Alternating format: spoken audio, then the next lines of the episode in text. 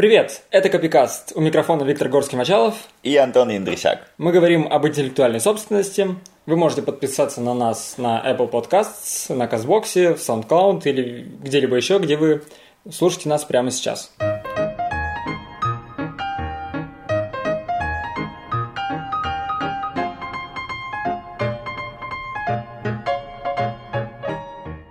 А, Мы вернулись из нашего небольшого зимнего отпуска. Мы такие интеллектуальные медведи. У нас была спячка. На выходных, на зимних каникулах удалось поиграть немножечко в настольные игры, потому что выдалось свободное время. И несмотря на то, что сейчас уже февраль, мы все еще не можем войти в нормальный рабочий ритм, поэтому сегодня несерьезный выпуск об интеллектуальных настольных Об интеллектуальных правах на настольные игры. Да, На самом да, деле очень серьезный, и это классная тема для начала нового сезона, который я предлагаю называть первым сезоном и э, зарыть все, что было до Нового года под, Нет, под гриф пилотный сезон. До Нового года было клево. Мне нравилось. Ну, посмотрим, как будет дальше. Итак, когда я играл под Новый год настольные игры, я думал о том, как мне толковать правила, которые я не понимаю. Э, И поскольку я был единственный юрист компании, я помогал толковать правила, потому что этим занимаются юристы. Это было забавно. И я стал более серьезно думать о настольных играх. И сегодня мы поговорим о том, как вообще настольные игры защищаются правом интеллектуальной собственности, поскольку, как казалось, здесь есть некоторые загадки. И, кроме того, под конец мы поговорим о том, можно ли использовать юридические знания для того, чтобы победить в настольной игре, убедив других, что правила такие, а не другие. Очень хорошая идея выигрывать всех э, со своим юридическим бэкграундом. Теперь хотя бы становится понятно, зачем я шестой год учусь на юрфаке. Это действительно пригодилось, потому что мы играли в Цитадели, и сложилась ситуация, когда я побеждал, и игроки должны были вступить в кооперацию, чтобы победить меня, и для этого им надо было раскрыть друг другу свои карты, что у них на руках, и я стал им доказывать, что правила не позволяют им говорить, какие у них карты на руках. Ты мог сослаться еще на э, закон о защите конкуренции, который запрещает прямой сговор. Об этом я не подумал. Да, если участники... Ну, они же явно занимали доминирующее положение, поскольку ты остался в оппозиции один. Вот. Ну, давай начнем с того, что вообще такое настольная игра с точки зрения права. Много что. С точки зрения права индивидуальной собственности, каждый объект может быть много чем. Да. Эту идею мы доносили, мне кажется, в каждом подкасте в нашем пилотном, так и быть, сезоне до Нового года. А, Но в целом, да, настольная игра, она одновременно является и неким произведением, которое охраняется авторским правом. Сюда могут включаться и дизайны, и текст правил, и какой-то Ну по- да. ну, изображение, которое используется, поле и все, все остальное. Название Фигурки, игры, скульптуры, дизайн игры, все что угодно. Тексты какие-то, оформления, может быть. Но это самое очевидное, конечно. Да, с другой стороны, настольная игра Это бренд. включает в себя, да, очевидное название, то есть бренд, под которым она продается, то есть там Каркасон, Цитадели, Монополия, Мафия, э, Манчкин, все что угодно, это все такие достаточно сложившиеся бренды, и люди, сведущие в настольных играх, и на самом деле э, не очень, э, знают какие-то глобальные бренды, э, которые используются. Очевидно, что все это охраняется товарными знаками, но не везде. Да, не везде. Например, у известного российского издателя и продавца настольных игр Gaga Games на логотипе изображен знаменитый этот знаменитая фигурка из игры Каркасон, Мипл, как его называют игроки. И, честно говоря, первый вопрос, который я себе задал, когда увидел это, я подумал о том, что это же Мипл из Каркасона. Все понимают, что это Каркасон, и они используют э, обозначение, которое вообще-то, ну, это бренд Каркасона. И я посмотрел на, товар, на портфолио товарных знаков, которые есть у э, издателей игры Каркасон, и оказалось, что во многих странах у них охраняется этот мипл, его изображение, и нельзя просто так его использовать и ставить свой логотип, но не в России. В России такой правовой охраны нет, и Gaga Games свободно использует это, и вряд ли Каркасон смог бы предъявить к ним какой-то иск. Хотя на месте Gaga Games я бы поспешил э, проверить, действительно ли так хорошо у них охраняются права и на изображение этого мипла Ну в их товарном знаке, пока другой это стороны- не сделал Каркасон. Да, с другой стороны, я не думаю, что э, издательство, которое владеет правами на Каркасон, стало предъявлять бы какие-то очень завышенные требования к Гаге, поскольку Да, она один из издателей Каркасона в России и продает его официально. То есть у них, очевидно, есть какие-то налаженные контакты. Возможно, даже и соглашение по поводу этого Мипла, кто знает. Да, возможно, мы... Поэтому, может быть, Гага не регистрирует его в качестве товарного знака. Да. Но мы не будем гадать, вдаваться в эти подробности. Охраны брендов товарными знаками и охраны авторских прав недостаточно, поскольку все помнят э, огромное количество разнообразных вариаций игры э, Монополия, которая была в эти вариации были в России э, там лет 10 назад, до сих пор можно встретить. Это, например, менеджер, там какой-то капитал. Я больше скажу, они не просто были, они были достаточно серьезной прослойкой в свое время. Они во многом заменяли оригинальную монополию, да и люди, которые любят играть настольные игры на форумах, там, в комментариях, люблю почитывать комменты, э, пишут, что на самом деле все эти игры, которые копировали монополию, они намного интереснее, более глубокие и продуманные, чем сама монополия. У меня была... Это был 2004, кажется, год. В общем, э, я выпросил у родителей, мне купили игру «Менеджер», и она была посвящена 300-летию, там 2003 год был рядом, э, 300-летию Санкт-Петербурга. И на этой карте был изображен Санкт-Петербург, и в качестве карточек, где ты покупаешь свои филиалы предприятия, э, б- были всякие петербургские бренды. И некоторые из них до сих пор живы. И я знаю их, потому что, потому что я играл в менеджер. Вот такая история. Я смотрел на Васильевский остров и думал, блин, Васильевский остров это классно. И вот теперь я здесь на Васильевском острове записываю подкаст, Подкаст про менеджер. бренды, да. И Закрыл свой гештальт детских травм. У меня тоже была какая-то версия этой монополии. Я не помню, какая, как она называлась точно, но я помню, что там была какая-то механика биржи, которой нет в, оригинальной монополии. И это было намного круче, поскольку ты как-то мог более активно взаимодействовать с самой игрой, своими деньгами, которыми ты в ней оперируешь, потому что сама монополия, честно, кажется мне достаточно скучной и примитивной игрой, особенно если все игроки не настроены прям серьезно по- поторговаться, по- пообсуждать, а просто кидают кубики, но это скучно. Да.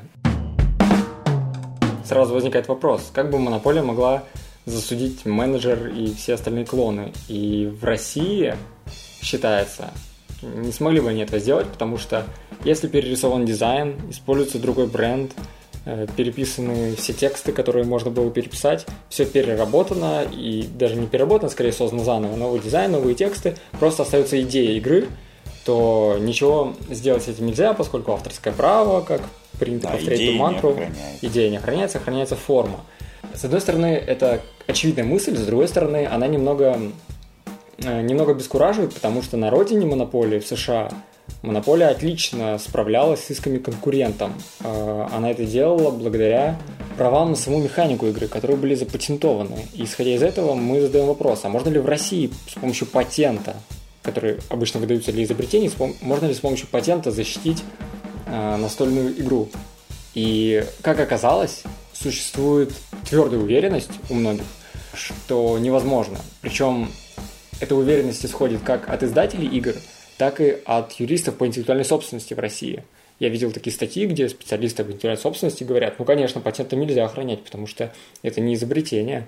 Э, Вот. А издатели игр, например, на Хабре есть статья от- Мосигры. да, от Да. издательства Мосигра, где они говорят, посмотрите, в России совершенно нельзя запатентовать настольную игру, и рассказывают о том, как в связи с этим справляется рынок с отсутствием такой правовой возможности, и их э, месседж в том, что это даже хорошо. Вот. Но проблема в том, что на самом деле, если покопаться в реестре патентов российских, мы обнаружим, что у нас есть патенты на игры. например. Здесь складывается какое-то такое недопонимание, потому что в соответствии с четвертой частью Гражданского кодекса э, именно правила игры не могут быть, не, не являются изобретениями, э, которые могут охраняться, соответственно, в установленном законном порядке. Да, и, видимо, отсюда пошел этот, пош- пошла эта твердая уверенность, что нельзя запатентовать игру и механику ее защитить. А какие патенты ты видел? Мне просто вот... А, например, я видел патент на очередную вариацию э, монополии, которая называлась «Капитал».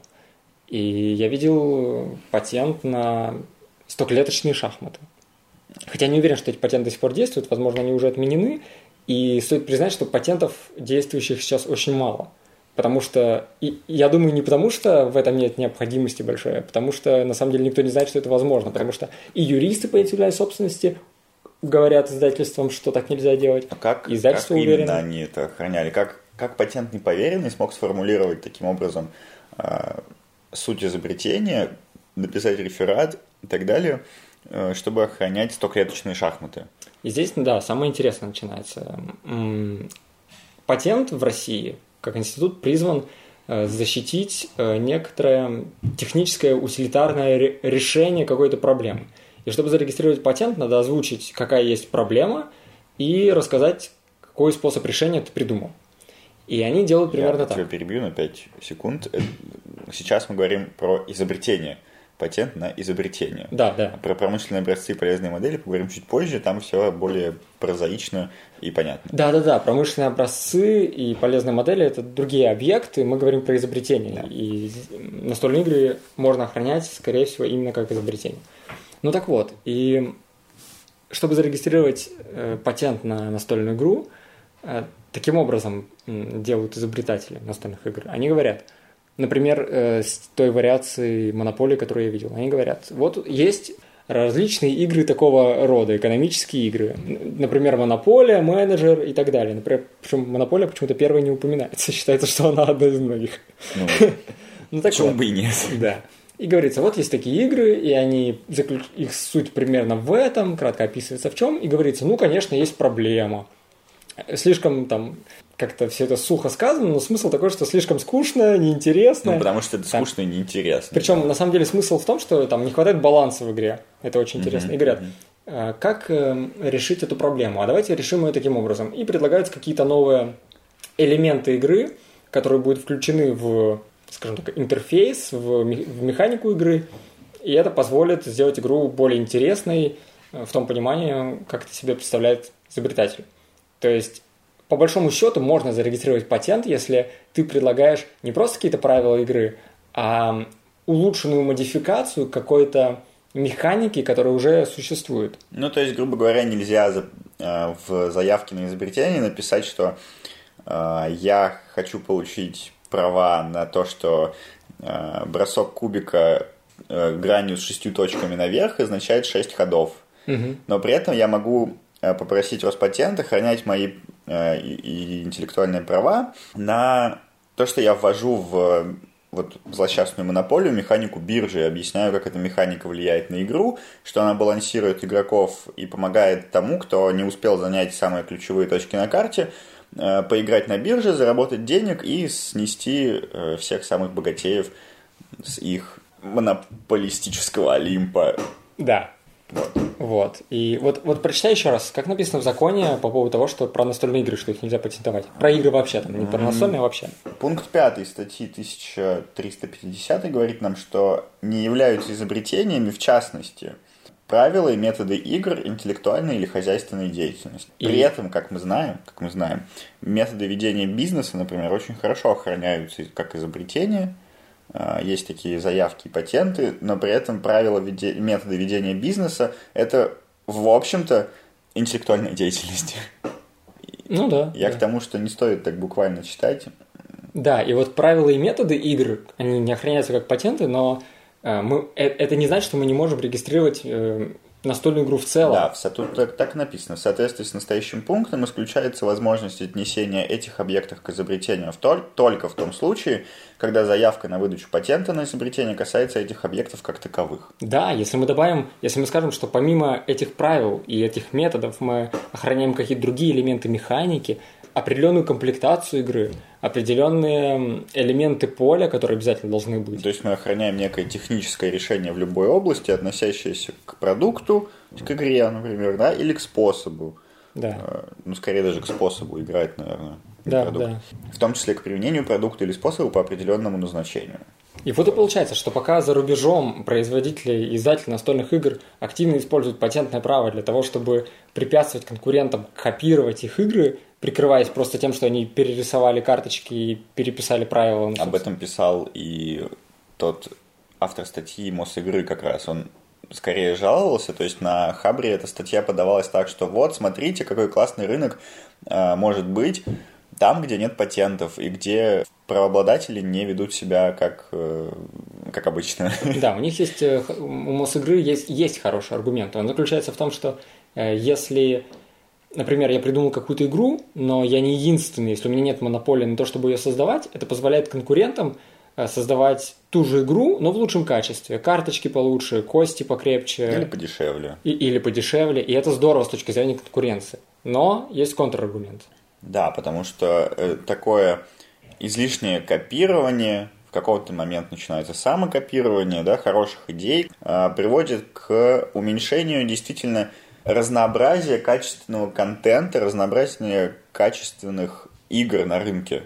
Мы получаем не какую-то новую классную игру, в которую всем станет интересно играть, а мы получаем очередную монополию или очередную дженгу или очередной каркасон, очередной Манчкин. Кстати, вот Манчкин я что-то не замечал такого обширного копирования, хотя, в принципе, можно было бы, не очень сложно. Ну, Манчкин, я не играл сам Манчкин, но, как я понял, довольно такая игра постмодернистского толка, и сложно понять, можно ли копировать то, что само по себе представляет какое-то тотальное копирование.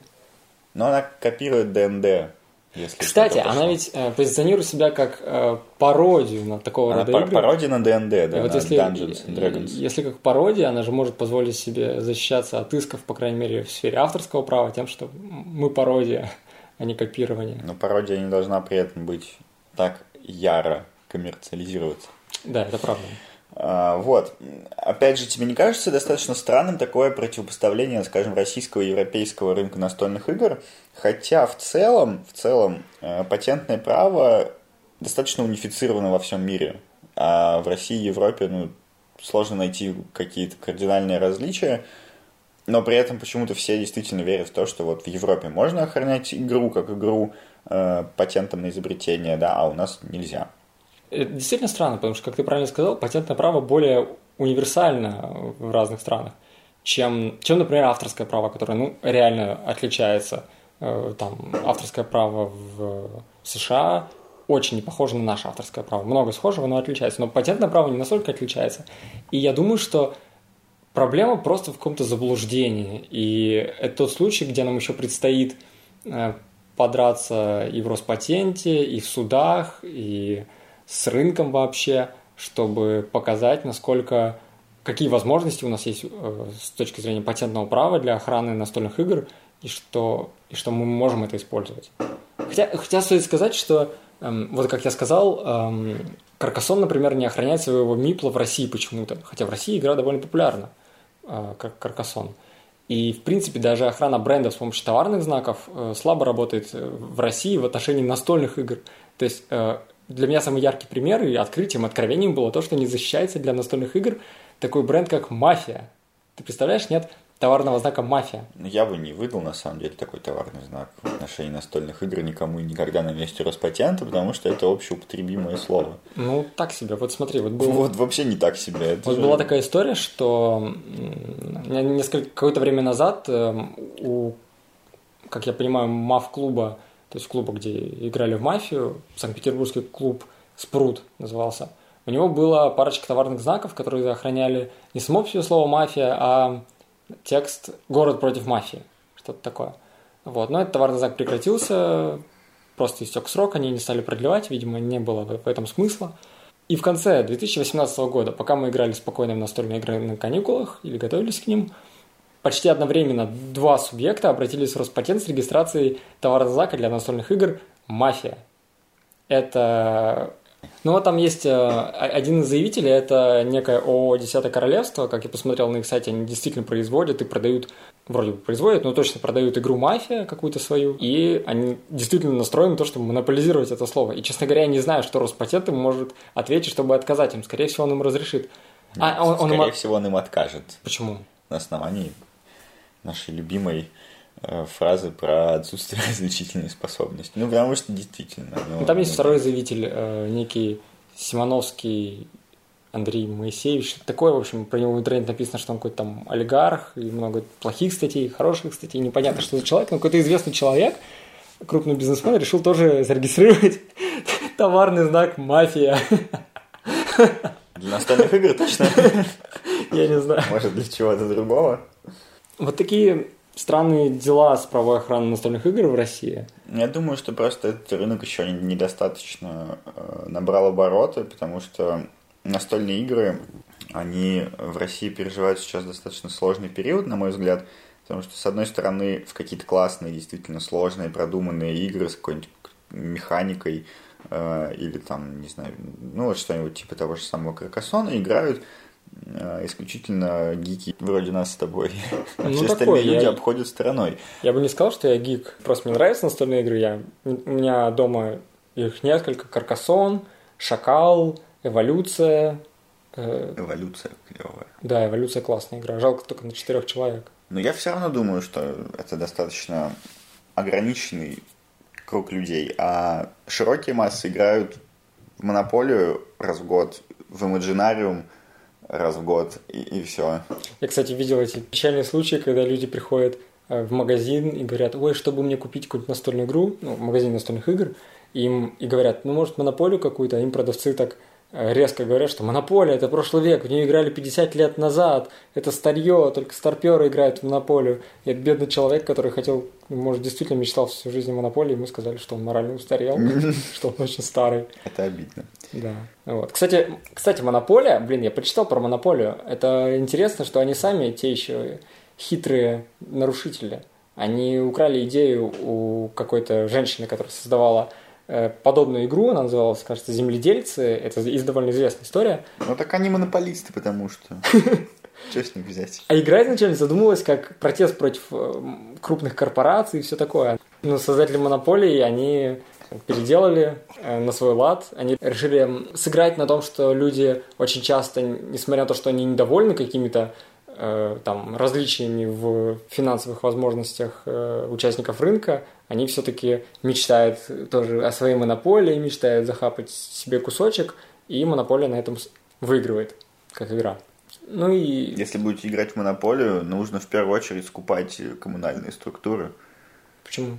Они, по-моему, больше всего дохода приносят. Да? Если все, всеми четырьмя завладеть, то там как-то очень... Я, кстати, в детстве... Или железные дороги. Я Что в детстве сам сделал свою моноп... У меня был менеджер, но я любил делать штуки своими руками, и я сделал большое поле с помощью Поэтому ватмана и маркеров. Работать, да? Ну да. Но я сделал свою версию монополии, точнее менеджера, я не знаю. И там были улицы моего родного маленького города и какие-то местные лавки. Это было очень круто, фишечки там делал. Вот. А сейчас я задаюсь Ты можешь сделать карту, подать на регистрацию э, промышленного образца. Да, да, да. Я и вот... охранять свою интеллектуальную деятельность. Ну, куда-то пропала она, кстати, к сожалению. Но она была очень красивая. И, и вот, вот если бы я сейчас это сделал, я бы подумал о том, а не нарушитель ли я? Как ты думаешь? Я ведь незаконно копирую игру. Да я думаю, что нет, примерно по тем основаниям, которые мы с тобой озвучили в начале что ты взял идею игры, но при этом ты все перераб... не переработал, а создал заново, ты нарисовал свое поле, которое, я надеюсь, не сильно похоже на оригинальное монополию. Монопольное. Монополевское? Монополевское что? Поле? Поле. Моно... Монополия. Монополия, да. Вот. И э, если нет какого-либо товарного знака, с которым твое поле сходно до степени смешения или промышленного образца, то ты не являешься нарушителем. Ну и кроме того... Ну и к тому же ты не использовал его в обороте. Ты так сделал для себя и играл с друзьями. спокойно играл, да. Или один. Mm-hmm. Я было время играл там с собой в некоторые игры. Вот шахматы, например, очень помогает. Сам с собой в шахматы? Да.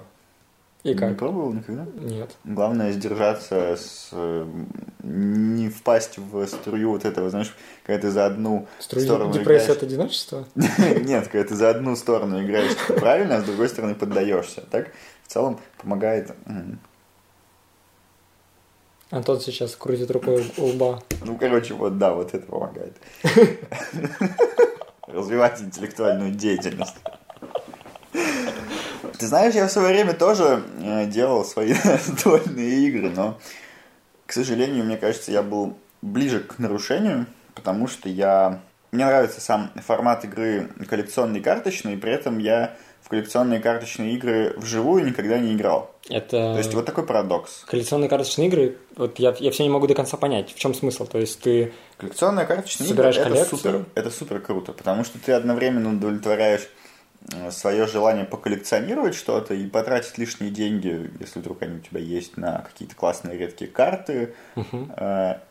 И с другой стороны, ты из этой стопки карт собираешь свою колоду и играешь против других таких же людей, которые коллекционируют. Это действительно очень классно. То есть смысл в том, что у кого больше денег на то, чтобы купить разные карточки классные, тот выигрывает? Нет, не обязательно. То есть, ну, а, это напрямую так не работает, потому что ты в любом случае в каждой конкретной игре, а, во-первых, самостоятельно как-то реализуешь ресурсы, которые есть, а во-вторых, ну, как в любой другой карточной игре, у тебя есть риск того, что твоя нужная карточка останется последней в колоде.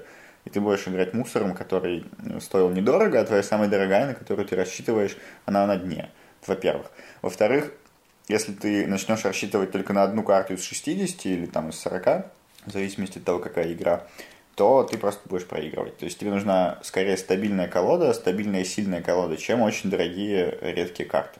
Ну и опять же, э, в одной из самых известных коллекционных игр, в магии, Magic the Gathering, некоторые стоимость самых редких карт доходит до тысяч долларов, поэтому, очевидно, ты не можешь потратить тысячу и больше долларов на одну карту, которая по правилам является лишь одной шестидесятой частью твоей колоды, то есть, ну, это достаточно глупо. Mm, то есть там есть правила, которые баланс уравнивают? Да, безусловно.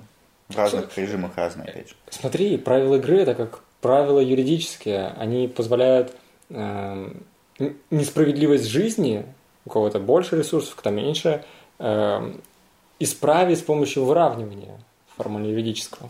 Есть такое. Ну и опять же, турниры, если официальные, то коллекционные карточные игры работают по, по некоторым таким схемам, которые тоже грани, ограничивают баланс участников. То есть есть турниры исключительно для новичков. Там не может быть редких карт вообще, например. Там только обычные и не редких, а каких-нибудь эпических и так далее. Но как они называются? В общем, обычные и редкие, угу. которые попадаются в каждом почти открытом тобой комплекте карт. Они недорого стоят на вторичном рынке и так далее. Но есть классные такие прям трушные Э, рейтинговые игры, где ты можешь использовать вообще все, что захочешь, но в такое, понятно, играют только отъявленные фанаты.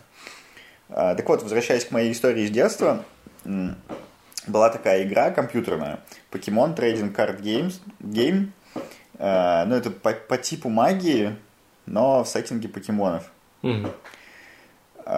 И там можно было достать картинки из этой игры. Я достал картинки карточек, распечатал их на принтере, И просто, ну, как бы собрал некоторые колоды из вот напечатанных на принтере карточек. Это было прикольно.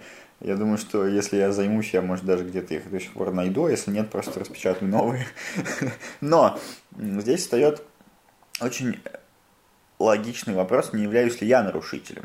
Потому что я просто использую карты, которые уже готовы. Я ничего не вношу своего, просто печатаю карточки на принтере. И могу ли я вот так напечатать карты на принтере, той же самой магии, например, да, ну или покемон Trading Card Game, она тоже есть в виде не только электронной игры, но и настоящей. Люди собираются с настоящими картами, играют на турниры э, с друзьями и так далее. Могу ли я печатать карты? И ну... что будет со мной, если я приду на официальный турнир с печатной колодой? Вот по поводу того, что будет, если ты придешь на турнир, особенно если там разыгрывается денежный приз. Но при этом у меня очень качественная полиграфия, никто сразу не понял, что я их распечатал. Понятно, что если я приду с черно-белыми напечатанными на принтере колоде, меня не пустят, скорее всего, просто играть, и окей. Но, опять же, имеют ли они право не пустить меня играть? Скажем так, э, правила турнира, как мне кажется, здесь не нарушаются. Если это не какие-то крапленые карты или что-то вроде того. Потому что, на самом деле, всем же не важно, откуда ты на соревнованиях, не важно же, откуда Мне ты взял эти карты. Нет, наоборот, как раз важно, потому что некоторых карт, их, в принципе, ограниченное количество в мире. 10 карт на весь мир. А mm. я напечатал ее на принтере. А, то есть, когда мы приходим на соревнования, мы рассчитываем, что у какого-то игрока с такой-то степенью вероятности будут вот эти карты. Там, ну, эти да, карты с меньшей вероятностью, эти с большей. Есть некоторые вообще очень имбалансные карты, которые просто позволяют уничтожать противника на первый ход, и они очень дорогие, они на, на многом количестве официальных турниров, в принципе, запрещены, но на некоторых можно играть. И, естественно, ты не подразумеваешь, что у игрока будет та или иная карта но при этом он напечатал ее на принтере и играет с тобой. Это нечестно. Это нарушает принцип э, коллекционности этой игры. Слушай, ну, возможно, нарушаются какие-то спортивные нормы и все как, ну, как нарушение правил игры, но если говорить о том, нарушается ли закон, то и нарушаются ли интересы правообладателя этих карточек, Вот. Мне кажется, что вряд ли. Мне кажется, вряд ли, потому что не очень понятно, какой законный интерес правообладателя был нарушен. То есть, то есть я говорюсь, э, понятное дело, что формально нарушением является то, если ты без соглашения с правообладателем начинаешь осуществлять копирование произведения. Но... Ну, я фактически этим и занимаюсь. Да, но при этом э, на самом деле нельзя предъявить иск и просто сказать, что было э, копирование. Надо сказать, что это копирование нарушило какой-то твой законный интерес. Справедливо. И вот этот интерес очевидно нарушен, когда ты скопировал и продаешь эти карты. А вот когда ты их используешь только для себя, какие интересы нарушены у правообладателя? Интерес. Ну вот опять же, я пришел на официальный турнир, который правообладатель спонсирует, э, где правообладатель дает возможность игрокам, особенно лояльным, например, да, своей аудитории, которая постоянно покупает карты в поисках каких-то классных именно коллекционных вариантов, собрать колоду и поиграть с людьми, выиграть какие-то там титулы, деньги и так далее. Угу. И я как правообладатель заинтересован в том, чтобы увеличивать аудиторию э, этих турниров, но при этом сохранять коллекционность игры, то есть сохранять ее дух. И тут появляется в, ну, в этом году один человек, в следующем году три, а, а через три года просто все приходят с распечатанной колодой и играют друг с другом. И теряется весь интерес к моей игре, уменьшается аудитория и так далее. То есть очевидно, что здесь можно усмотреть какую-то ущемление моих именно даже э, коммерческих интересов.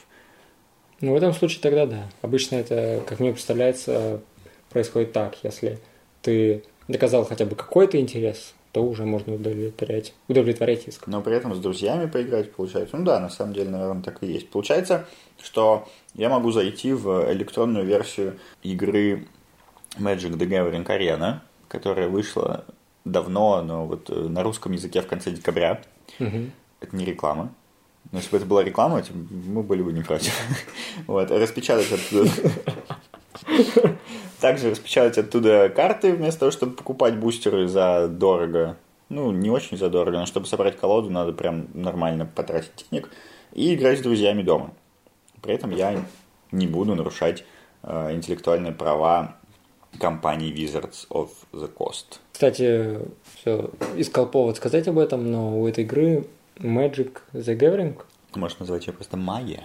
Магия. У этой игры магия есть США нормальный классный патент, который охраняет механику да, игры. патент вообще просто супер. Действительно, охраняются сама, не побоюсь этого слова, идея игры коллекционно-карточной. Да. И как в, этом, в этих условиях создает, существует э, на территории тех же Соединенных Штатов пресловутый Hearthstone, например, потому что этот патент включает, как я понимаю, и электронные версии игр. Ну, скорее всего, Hearthstone поступил так же, как так же, как и изобретатели в России, при патентовании Hearthstone а или, хотя я не знаю... Я не знаю, запатентованный да, Хардстоун, да, да. но не нарушает ли он патент на магию? Вот Это хороший вопрос. вопрос, да. Ну, естественно, мы не можем сейчас на него ответить, но если почитать реферат, то действительно охраняется э, новый метод игры, который сочетает э, коллекционирование карт и обмен карт, и непосредственно саму игру этими картами – как угодно причем, да, indifferent media. То есть, по большому счету... Electronic games, video games, computer games, interactive network. То есть, по большому счету, нельзя в США делать а, аналогичные а, карточные игры, не получив разрешения от правообладателей магии. Это очень круто. Это неплохо. Это заставляет конкурентов создавать иные, более классные продукты, модифицированные, и разнообразить жанр, возможно.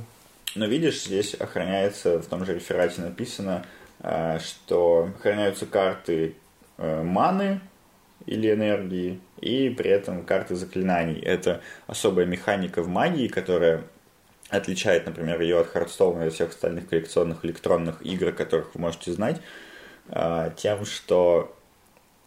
Ну, ты же играл в Хардстоун? Да. Там мана на разыгрывание карт тратится, и при этом она просто каждый ход у тебя автоматически увеличивается вне зависимости ни от чего.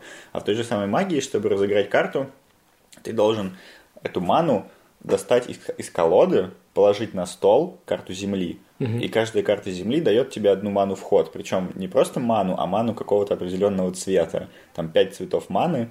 Угу. Ну, в общем, сложно э, именно мана-менеджмент. Мана-менеджмент. Мана-менеджмент. Угу. И, видимо, вот, возможно, именно это и позволило э, в свое время получить патент в 97 году на магию в США. Ну ладно.